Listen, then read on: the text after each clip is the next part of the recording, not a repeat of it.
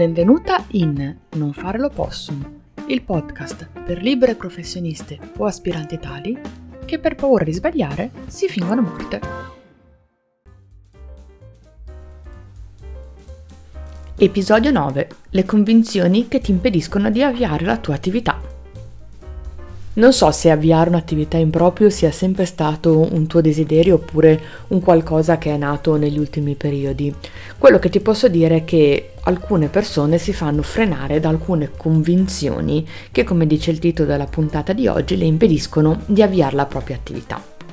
Secondo uno studio di qualche anno fa, due terzi degli italiani ha dichiarato di voler avviare un'attività in proprio, ma meno del 20% si mette ad avere in gioco. Allora mi sono domandata perché c'è questo divario? Così pensa, interroga, chiedi, ho stilato giù una lista di quelli che secondo me, secondo appunto la mia esperienza, possono essere stati i freni ehm, che le persone hanno sentito nell'aprire la propria attività. Piccola parentesi, queste riflessioni eh, vanno oltre al periodo che abbiamo passato agli ultimi due anni, quindi mh, mm, è una situazione, chiamiamola, di, tra virgolette, normalità. Il primo spavento che ferma e terrorizza tutti ovviamente sono i costi. Sono i costi sia statali, chiamiamoli così, quindi eh, la partita IVA, le tasse, l'INPS e compagnia ballante, sia gli investimenti necessari per avviare la propria attività. Ecco, ehm, non, ti, non, ti, verrò a dire che le tasse non, non pesano sulla nascita di un'attività, però eh, non lo ritengo un buon motivo per frenarsi dal cominciare. Stesso discorso per quel che riguarda il costo della materia prima. È ovvio che mm, se il tuo obiettivo è aprire un'attività che vende gioielli, eh, dovrai calcolare i costi della produzione degli stessi, anche se li fai tu, quindi anche se sono mm, gioielli artigianali. È leggermente diverso se, come me, apri dei servizi di consulenza o dei servizi che si svolgono più in ambito digitale, i tuoi costi saranno non minori magari, ma sicuramente differenti. Quindi un buon modo per superare questo primo ostacolo è quello che io dico sempre, cioè mettere su mh, carta tutte le cifre e fare delle valutazioni obiettive devi essere un venditore o quantomeno una persona particolarmente estroversa. Mm, ti confermo eh, che non è così. Io non sono una venditrice, non sono particolar- una persona particolarmente estroversa, sono però una persona che si è messa chiara in testa che cosa voleva fare, che tipologia di prodotto nel mio caso servizio, volesse vendere e per quali persone avrebbe fatto la differenza. In base a questo non faccio, fra virgolette, altro che far sapere al mondo che io sono qui per risolvere il loro problema e per aiutarli a superare il periodo che stanno passando. Quello che dobbiamo fare nostro è che mh, mm, vendere, primo, non è un atto denigratorio, la cosa più brutta che si possa fare su questa terra. Secondo, nel momento in cui tu offri il tuo prodotto o servizio, il tuo obiettivo è rendere felici quelle persone, è appunto risolvere un loro problema, quindi non vedo assolutamente che male ci sia in questa cosa. Altro punto dolente, è necessario avere una grandissima esperienza o una formazione specifica in quest'ambito, o meglio, nell'ambito in cui ti vuoi andare a mettere eh, prima di cominciare. È quella che io chiamo la paura dell'ignoto.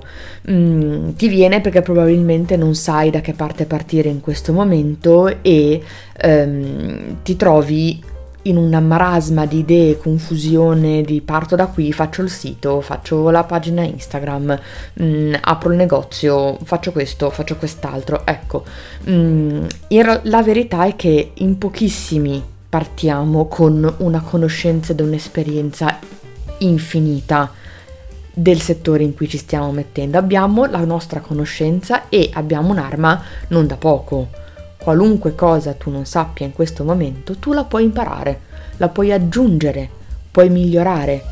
Quindi non è necessario partire con lo scibile in mano, è necessario partire come sempre con un piano, con un progetto e con le idee più chiare possibili. Quello che non sai lo puoi sempre studiare, lo puoi sempre chiedere a persone più qualificate di te, persone che sono a loro volta sul mercato appunto come pers- come mm, personalità che si dedicano a migliorare il tuo prodotto o servizio. Un altro punto molto interessante è il sono troppo vecchio o troppo giovane. Oggigiorno avremmo dovuto imparare che non è così.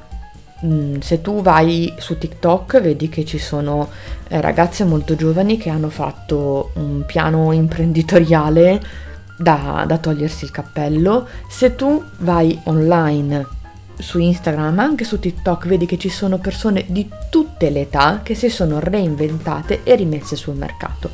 Per quale motivo tu non puoi farlo?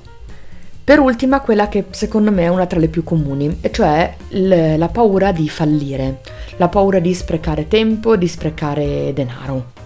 Ecco, tu non devi fare un all-in, cioè non è che devi improvvisamente iniziare con una produzione massiccia di appunto gioielli come dicevamo prima oppure creare 75 servizi diversi, eh, un'academy, dei corsi online, un servizio di assistenza. Calma ragazza, calma.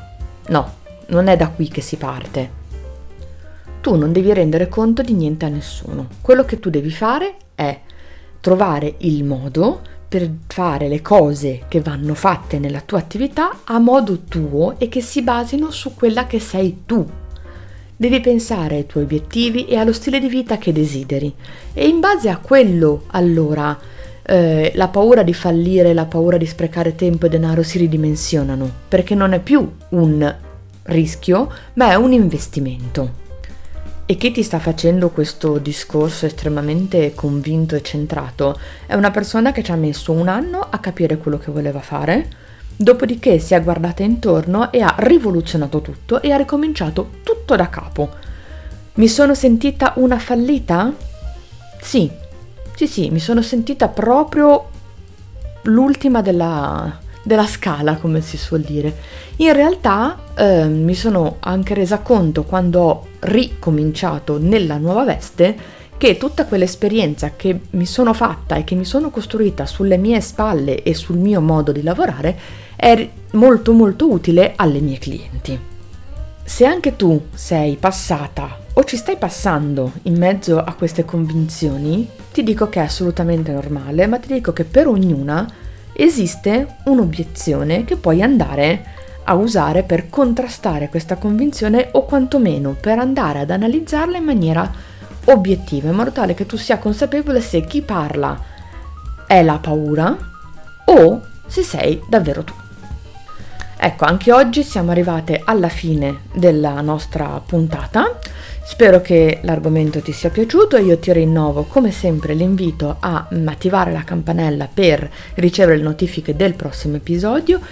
Ti ricordo che sono ovviamente su Instagram e che mi puoi seguire anche lì per leggere tutte quelle cose che qui non vengono dette e ti consiglio di iscriverti alla newsletter dove di volta in volta appunto approfondiamo i vari argomenti.